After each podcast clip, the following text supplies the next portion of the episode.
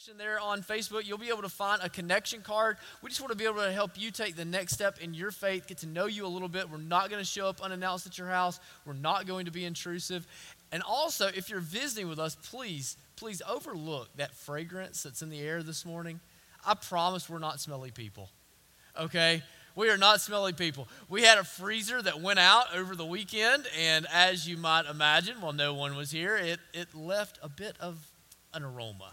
All right, so uh, so we're ventilating, we're doing all those kinds of things, but we are thankful that you are here. So we're going to pick up where we pick, where we dropped off last week. Last week we started in Joshua chapter 1. We really focused on verses 5 and 6 last week. This week we're going to focus on verses 7 through 9 and then next week we'll jump into chapter 2. But let's start in verse 1 and read through verse 9 together. God's word says, "After the death of Moses, the servant of the Lord, the Lord said to Joshua, the son of Nun, Moses' assistant, Moses, my servant, is dead. Now, therefore, go, arise, go over this Jordan, you and all this people, into the land that I am giving to them, to the people of Israel. Every place that the sole of your foot will tread upon, I have given to you, just as I promised to Moses. From the wilderness and this Lebanon, as far as the great river, the river Euphrates, all the land of the Hittites to the great sea, toward the going down of the sun, shall be your territory. No man shall be able to stand before you all the days of your life. Just as I was with Moses, so I will be with you. I will not leave you or forsake you. Be strong and courageous, for you shall cause this people to inherit the land that I swore to their fathers to give them. Only be strong and very courageous, being careful to do according to all the law that Moses, my servant, commanded you. Do not turn from it to the right hand or to the left, that you may have good success wherever you go.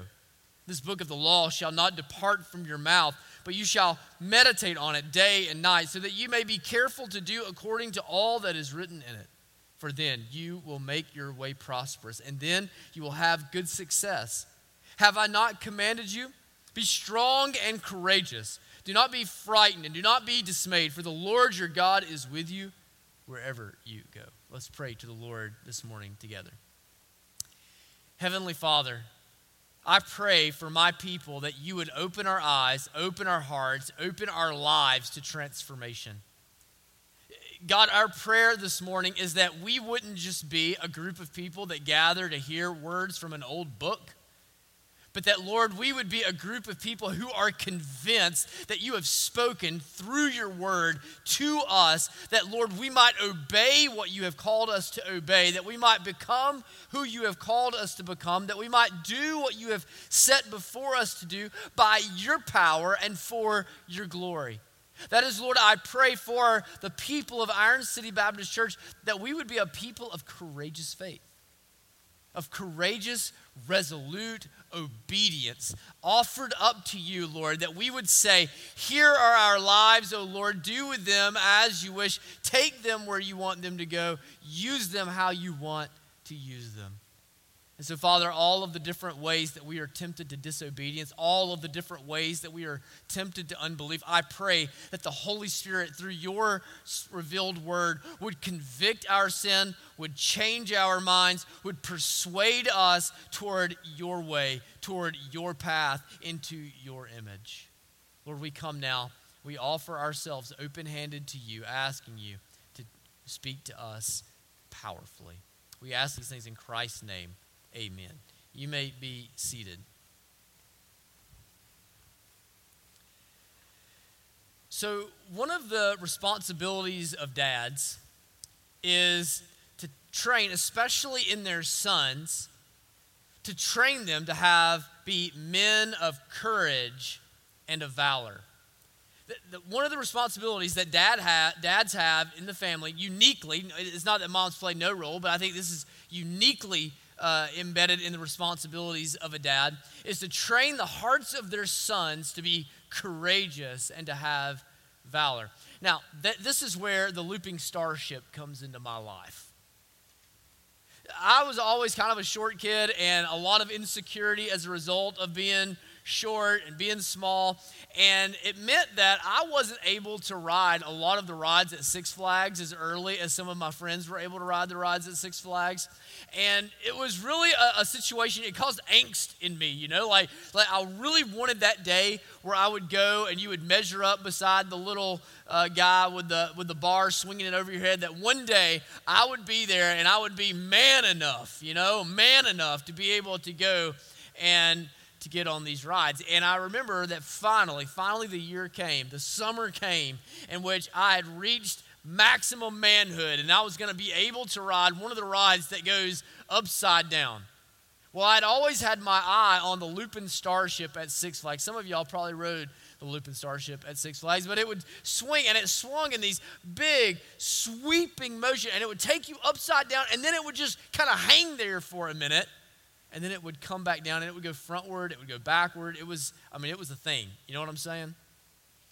And, and, I can remember I had always talked with my dad about riding the Looping Starship, and we would be in line and we would look at it, and I would talk about how I was going to do it. But as boys are prone to do, my talk, my bark was a bit stronger than my bite. You know what I'm saying? My, my, my, my mouth was writing checks that my life didn't want to cash. And so it was time to ride the, the Looping Starship, and I can remember my dad taking me over, and we're getting in the line, and I was having some serious second thoughts, you know, and I'm like, I think I'm good, Dad. I think I'm good. Let's go down Thunder River one more time, you know. What about the old runaway mine train? You know, let's get on that runaway mine train and own that like a boss. I've done that before. We can, we can do that. And, and I can remember my dad, he's, he's wanting, I can, uh, you know, looking back, he's wanting to teach me to be courageous. He's wanting to teach me to be bold. He's wanting me to be lion hearted. I'm wanting to go and be with my mom and hang out with her for a while. And so he implied two strategies, two strategies to get me onto the looping starship. Strategy number one was shame. He tried to shame me to do it. This is what he did. He pointed out all the little girls that were in line. Y- y'all think I'm joking. This is, I'm not being funny.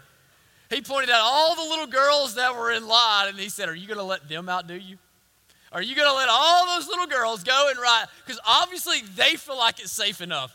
Obviously, they feel like it's a good time. So, are you going to let all the little girls get on the Looping Starship and me and you are going to go ride the runaway mine train? Are you serious?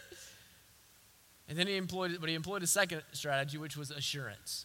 Assurance. I can remember my dad looking at me and saying, Son, I will never ask you to do anything that will hurt you. I will never ask you to do anything that will hurt you. And so the question, the question that that presents to me is will I trust what my father has said or will I trust what my heart feels? Will I trust what my father has said or will I trust what my heart feels? This is exactly the predicament that Joshua finds himself in as he stares at the far bank of the Jordan River on the edge of the promised land. He is looking against at an, at an enemy that, that outnumbers him and overmatches him in every respect. But the question is, the question is, can I trust my father when my father says that he's going to be with me? Can I trust my father when my father says that he will not forsake me? Can I trust my father when he says the land is being given to me? Can I trust my father when he says that he's going to prosper me and give me good success? You see, last week what we said, what we said was that courage and faith in the Bible are largely synonymous, but it's more nuanced than that actually. That, that you see, courage is not just something you possess, Courage is something that you express. Courage is not just something that you possess, courage is something that you express. And so faith, faith doesn't become courage until it's acted upon. Faith doesn't become courage until, in light of the social cost, in light of the personal cost, in light of the potential threats, you say, I'm going to do it because this is what I believe. I'm going to do it because this is what God has said. And so, when courage, when, when, faith is expressed in light of consequences, in light of threats, in light of potential hardships, that's courage. That's courage. And so, when God is looking to Joshua, what God is saying is, He's saying, Your father is with you. Your father is with you. The question is not just do you believe it? The question is not just do you want to believe it? The question is will you act upon it? Will you be courageous? Will you step forward and enter into the promised land and go to the far side of the Jordan when I tell you to go?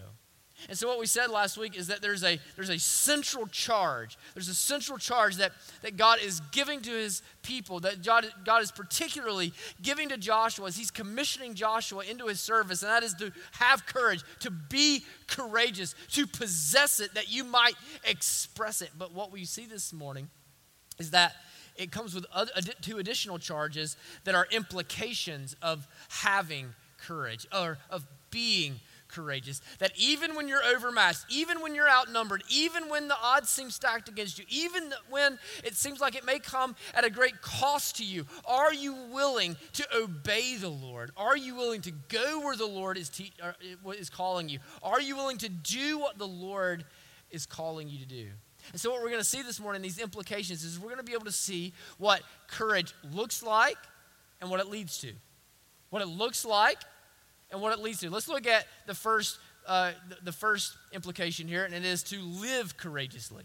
So if I am courageous, if you if you have courage, if you possess courage, then courage is expressed through action. It is expressed through the life that you live, through what you do, through how you act. This is where I get that from. Look at verse 7 with me.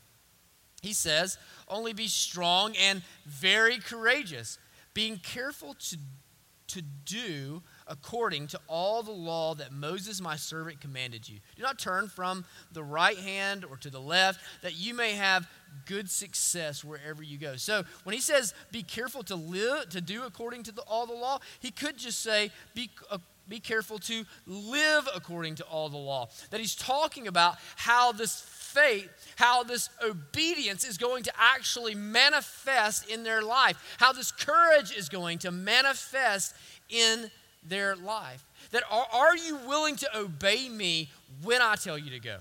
Are you willing to obey me to go wherever I call you to go?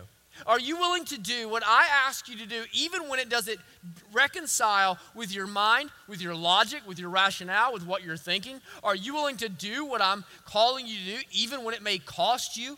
Even when it brings threats into your life, even when it brings hardship and difficulty or the potential of hardship and difficulty, even when it causes you, causes you to experience loss they, they were not going to come out of these battles as they come in and pursue Jericho and Ai and, and all the, the other cities in which they're going to have to, go and to, to help them possess the land. They were going to come out of this unscathed. They were going to experience losses. They were going to experience hardship. They were going to experience difficulty. And so, so are you willing, are you willing to go where I'm telling you to go, to obey my law, even when obeying my law, that's, that's at the forefront of his mind, is difficult? Are you willing to obey my word, even when obeying my word is costly? Are you? Are you? This isn't just a question for Joshua, this is a question for you. Are you willing to obey God's word, even when obeying God's word is costly? Are you willing to live according to God's commands, even when living according to God's command causes you to live counterculturally, causes uh, ramifications and, and implications in your own life that are hard, social costs that, that you have to pay? Are you willing to pay those and to obey the Lord anyway? You see, what he says there, when he says only be strong and very courageous, the word courageous there can actually be translated as resolute as resolute. Only be strong and very resolute, being careful to obey, being careful to do, to live according to all the law that Moses. That, that what God is calling Joshua to, what God is calling all of the nation of Israel to, is to be resolved in His word, to be resolute in their obedience. That God is going to call them forward, and they aren't to waver to the right hand or to the left, they are to press on forward. This helps us to continue to clarify what the Bible understands faith and courage to be. Faith is not on a whim. It's not obeying when it feels like, when you feel like it. It's not obeying when, you, when, when it makes sense to you. It's not obeying when it won't bring pain and, and cost and hardship and difficulty into your children's lives or into your lives. That, that faith in the Bible is settled, determined obedience. It's settled, determined obedience. It's, it's being resolved to live according to God's word and God's law, regardless of what potential costs it may, you may incur. It's being resolved to live according to what God has said, regardless of the implications and the ramifications that it brings and invites into your life, regardless of, of, of what it brings into the life of your, char- your child. It is being determined I am going to parent according to the Word of God, regardless of what they think about it, regardless of how they feel about it, regardless of, of difficulties that it, that it brings in our relationship, but, but regardless of potential conflicts that I experience in my workplace or the mocking voice of people in, that I go to school with or, or play ball with. That, that, my, that my, my obedience is determined ahead of time because what I'm doing, I'm staking my well being on the wisdom of God. I'm staking my well being on the call of God. I'm putting my well being not in my own wisdom, not in the wisdom of my friends, not in the wisdom of my parents, not in the wisdom of my neighbors, not in the wisdom of, of, of mommy group on Facebook. I'm putting my, my well being in the hands of the Lord, and I'm trusting that the Lord will call me where the Lord will have me, and the Lord will supply me wherever He sends me. That the call of the Lord to obey the Lord will be better than any of the implications and any of the ramifications that I might experience. And, and you will experience them. I, think if, the, if we zoom out and we think about what it means to live resolved according to the law of God, to live resolved according to what God has said, what we can see is we can see why the Bible takes courage and, and, uh, res, and, and resolve and makes them synonymous terms. That, that if I live resolved by the law of God, it is going to require in my life courage. Think about what this looks like for, for Joshua. It's courage. It's courage. When you look at the far bank of the Jordan and you say, I'm going because God has said it, regardless of what fortified cities are there, regardless of what potential losses I might experience, regardless of what fears I feel, re- regardless of what trepidations I have, regardless of our lack of training, regardless of our lack of ability, I'm going to go where God is sending me because God has said it, not because I'm able not because it's easy for me. It's courage. It's courage. It's courage. When you have a teenage girl that stops the sexual advances of her boyfriend because God has said it. Because God has said it. She knows it may cost her the relationship. She, she knows it may cost her to be under ridicule at school. She knows that it's going to bring potential costs in her life. And so it is courage when her faith is able to offer up to the Lord Lord, I want you more than I want him. I want you more than I want approval. I want you more than I want to belong and be accepted by all the people at school. I want you. It's courage. It's courage when the young man refuses to go to all of the weekend parties and refuses to go and to, to join in with all of the dog talk that's in the locker room. He's going to be excluded from the group. He's going to be stop, he's going to stop being invited to go out with the rest of the team. He's not going to be able to experience some of the camaraderie that, that all of us enjoy. And it's courage when he says, more than the acceptance of my peers, more than the friendship of my teammates, more than the admiration of what all of them think, more than the stories of high school days. What I want, what I need, what I require, what I must have is the approval and the pleasure of God in my life. It's courage. It's courage. It's courage when the ambitious man at a growing company leaves that job to take one that's lower paying because they were calling him to compromise his ethics. And he is determined to live according to kingdom ethics.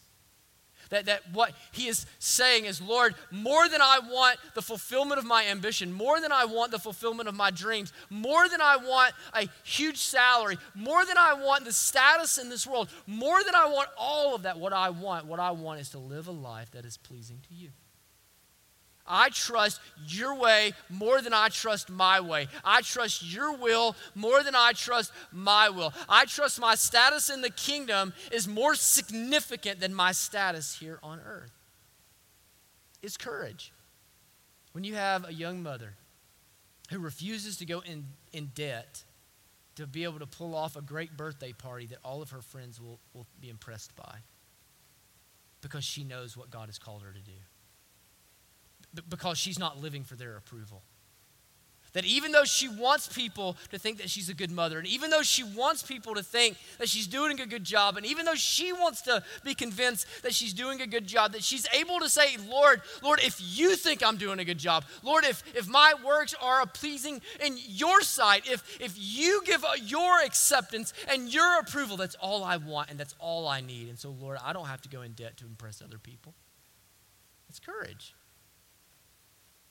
if you are going to live resolved by the law of God, if you are going to live resolutely in His image, in His way, in His path, according to His will, it's going to require courage.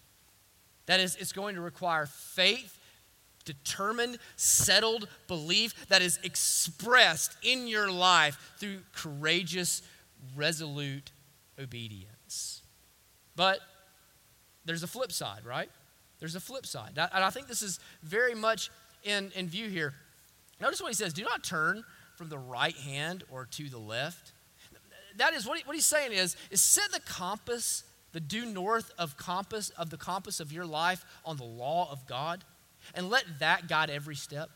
Let that determine every single step that you take. Let, let that uh, help you decide where you're going to go because, because, because you are going to be tempted, you are going to be tempted to believe there's another way.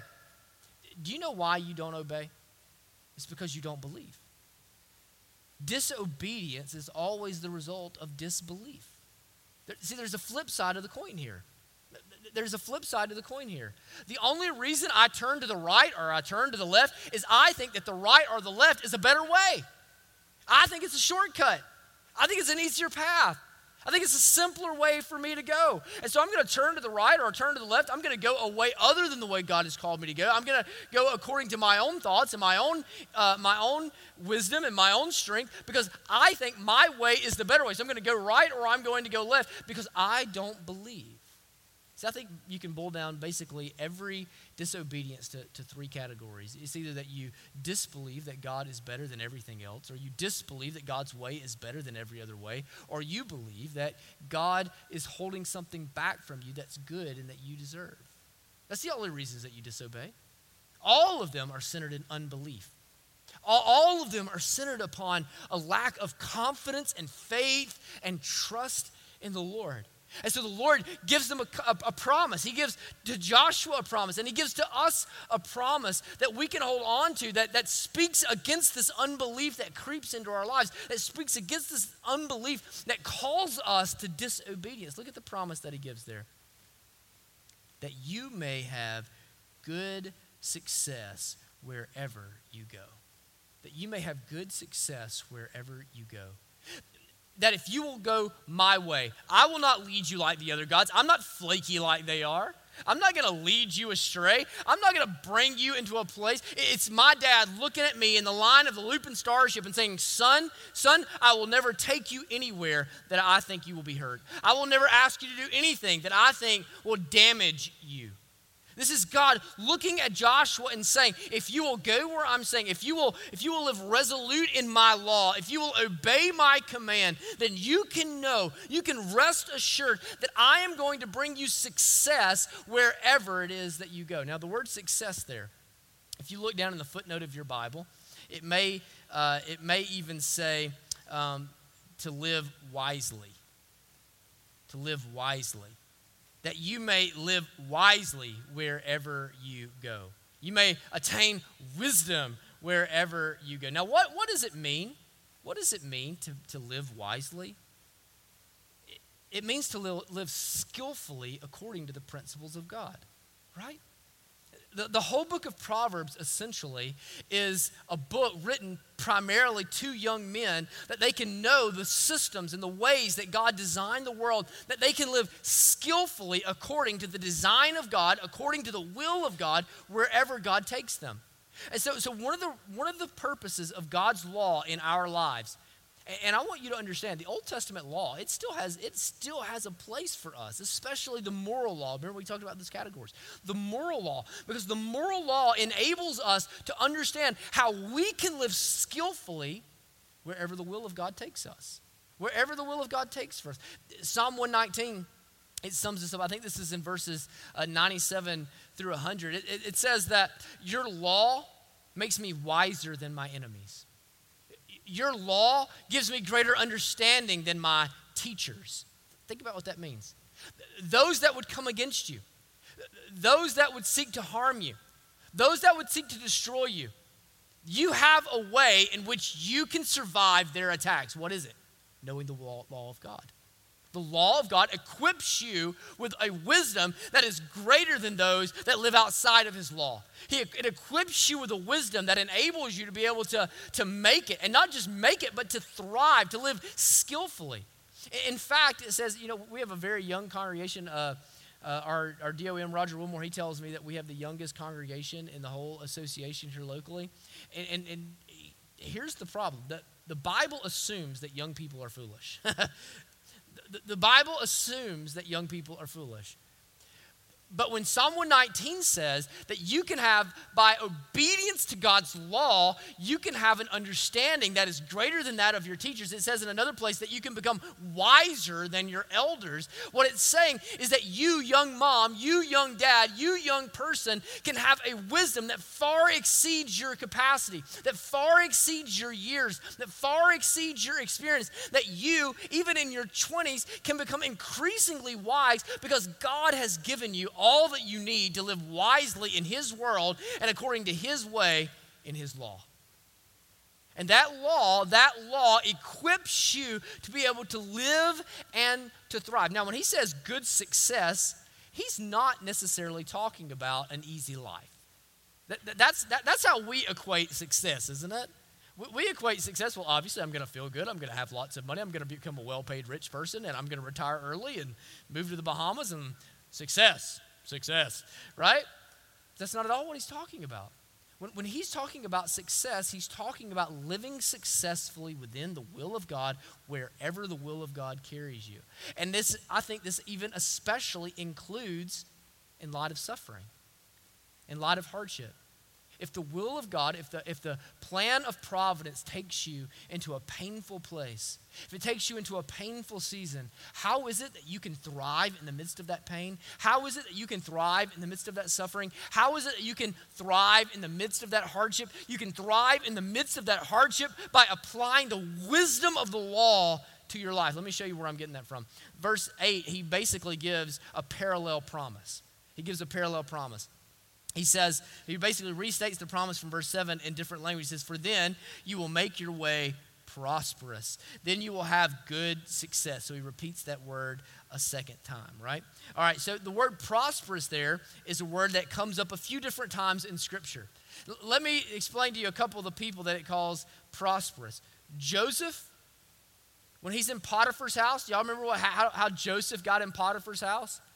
Joseph was sold into slavery by his brothers. He was not where he wanted to be. His life had not gone the way he thought it should go. His path had not been simple and easy. Joseph had been sold into slavery. And do you know what it says? Joseph prospered in Potiphar's house.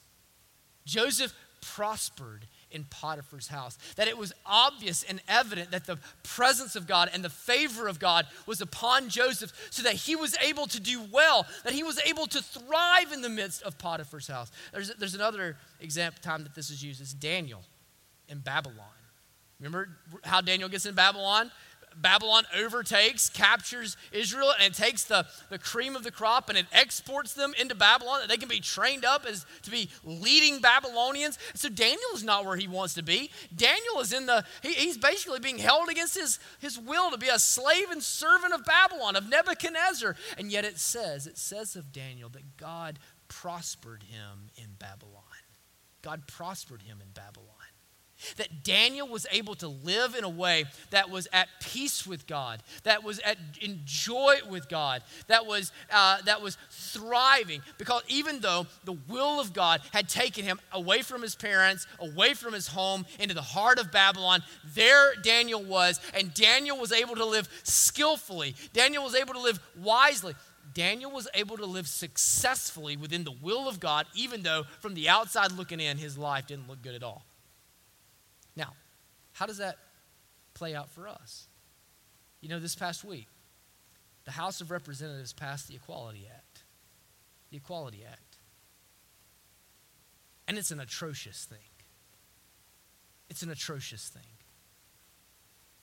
It, it, it guarantees, guarantees, right?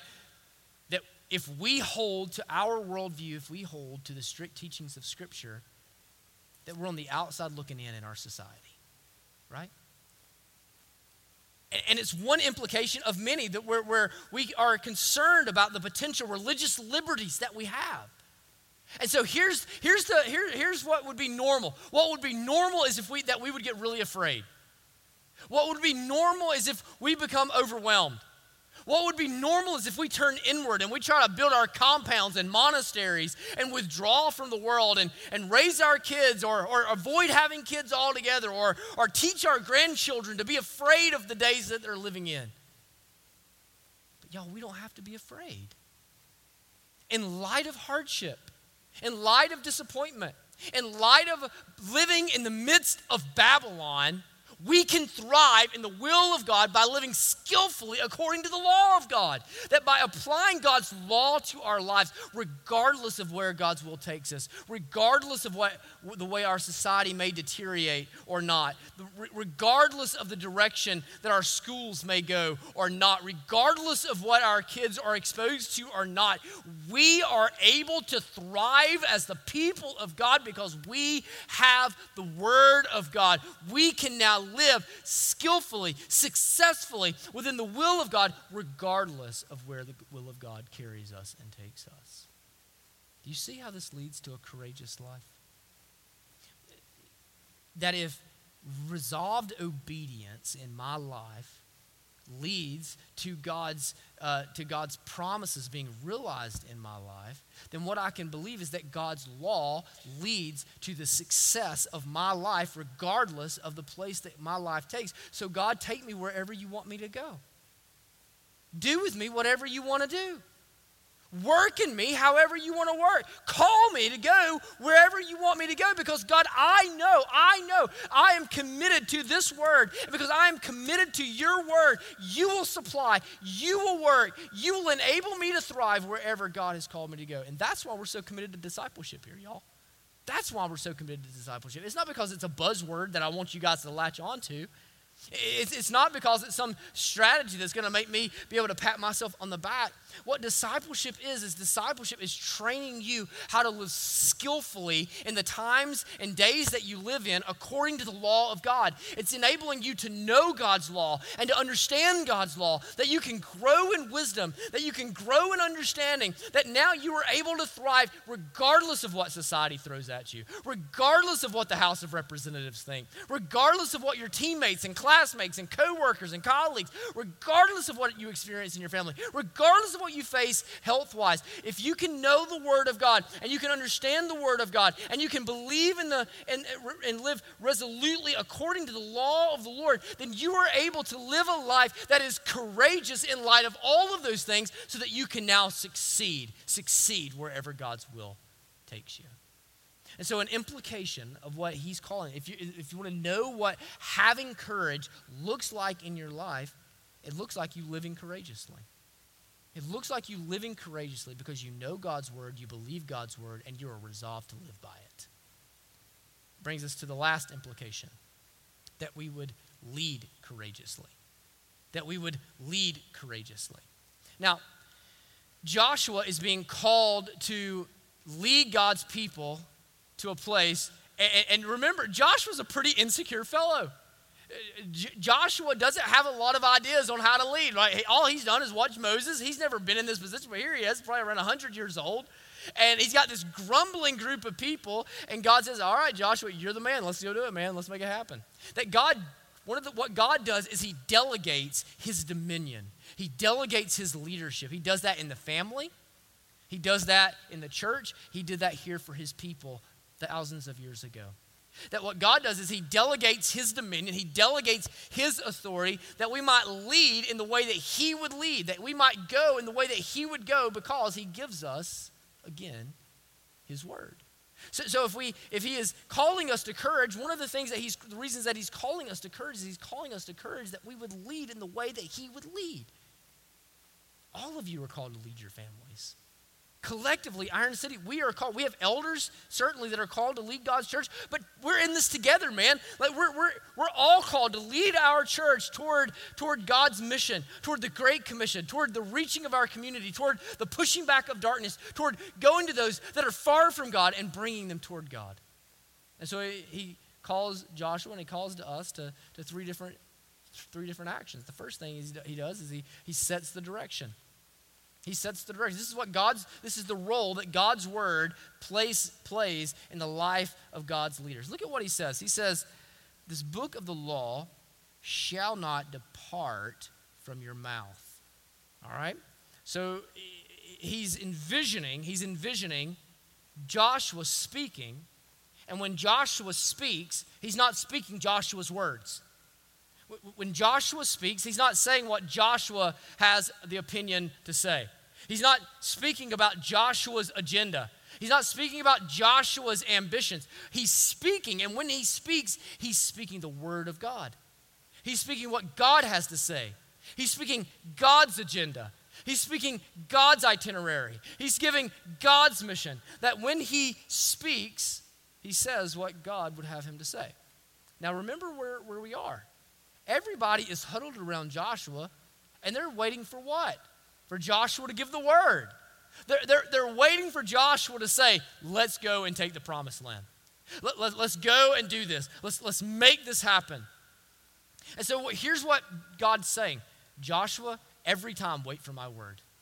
Every time, wait for my word. Every time you try to lead, you don't lead according to your wisdom, you lead my through my word. God leads his people through his word. That's why we primarily lead the church how? Through the pulpit.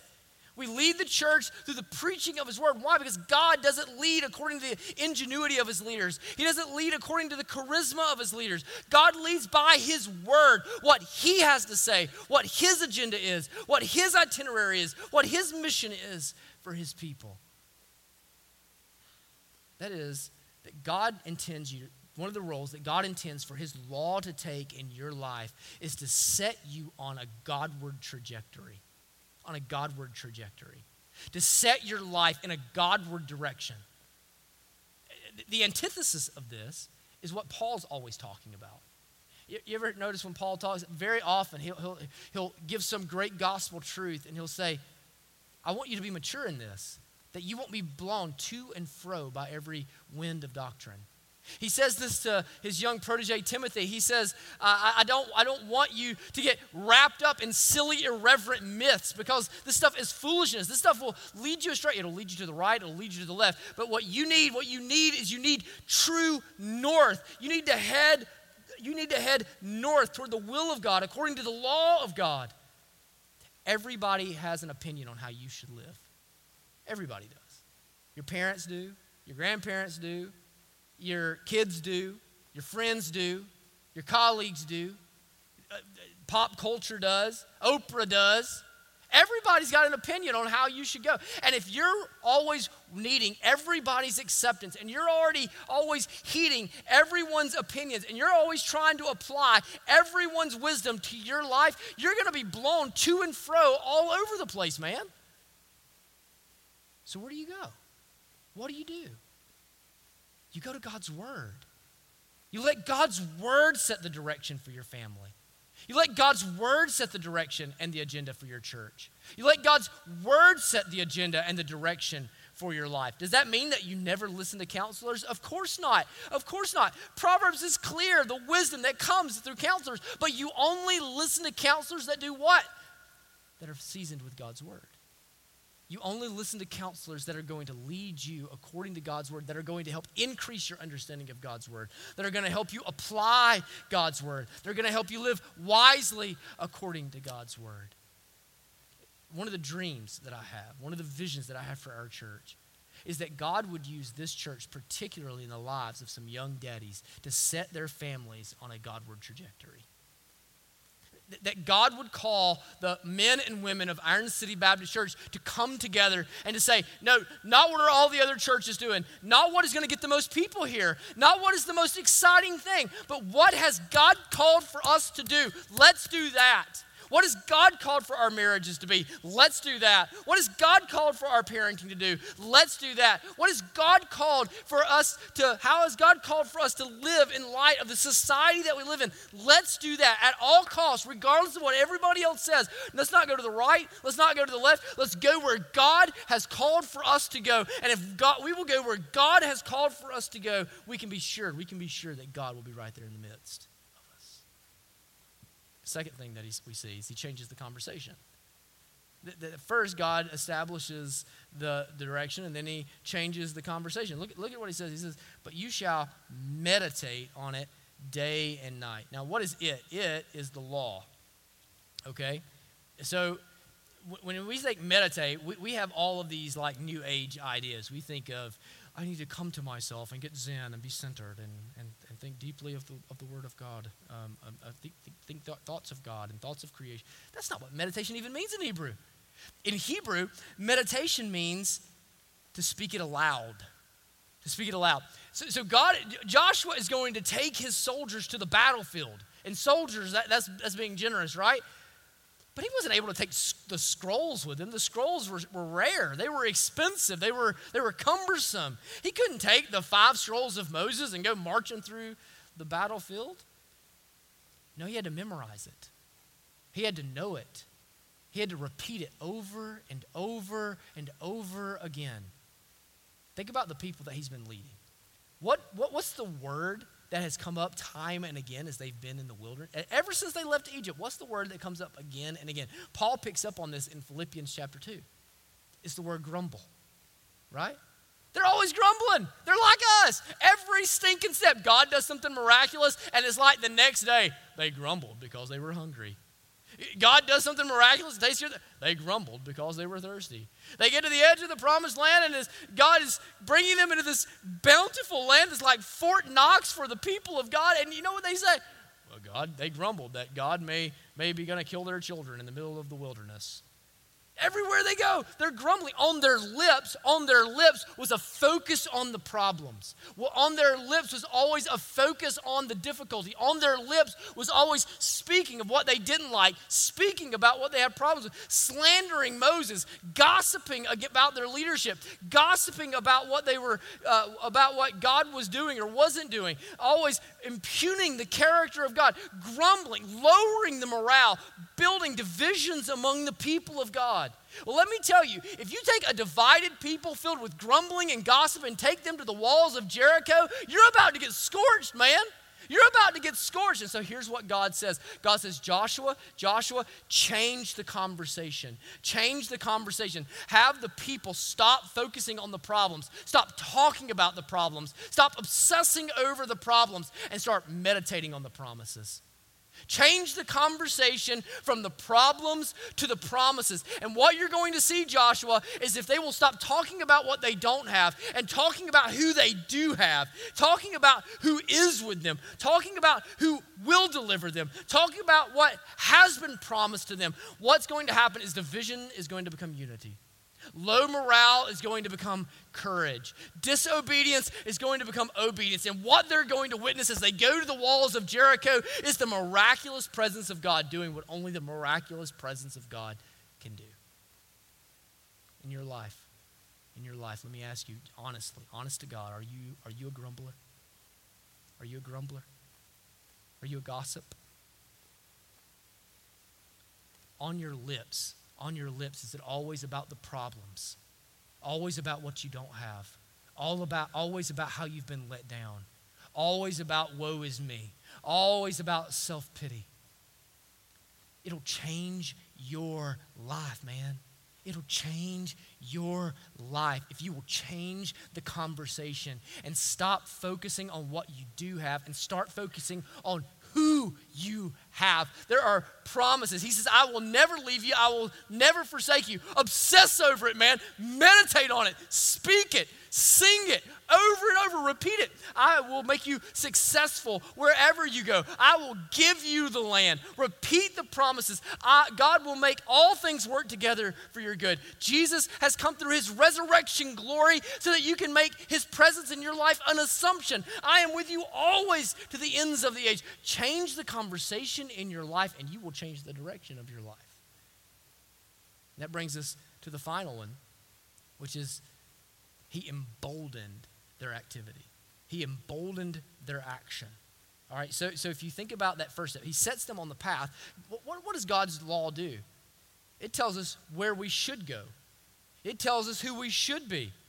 But what's the problem with knowing where we should go and who we should be? We can't be. We always come up short. We're, we're, we're corrupt people. We've got issues, we've got problems.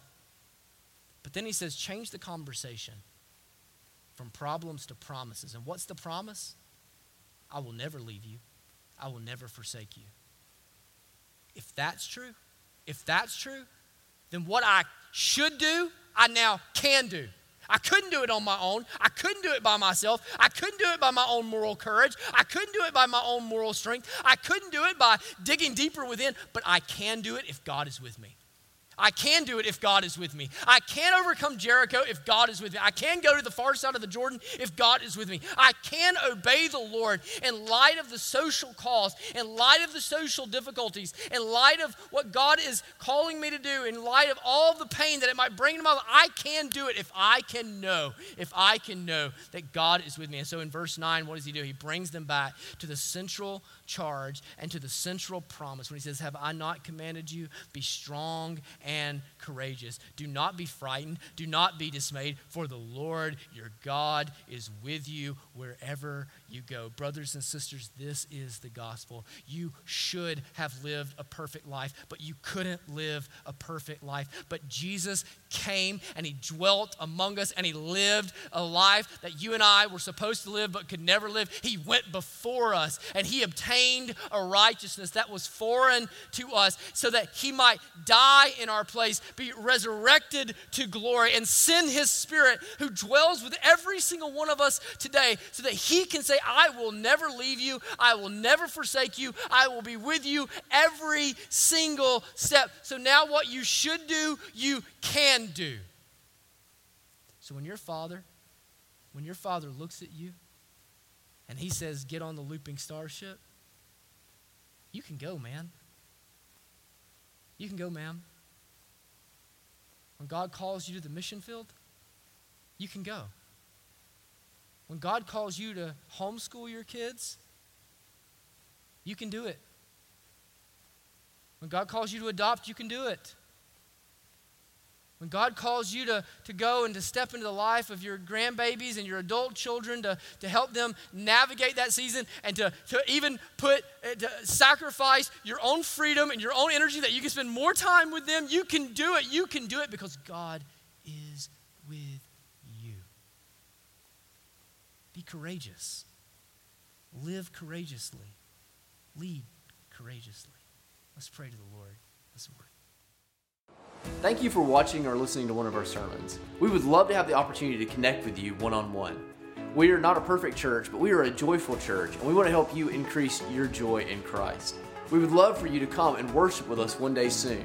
You'll be able to find information about our worship services, about who we are, what we believe, what we do, what we're hoping to accomplish on our website at ironcity.org. And we would invite you to go and to check out all the information there.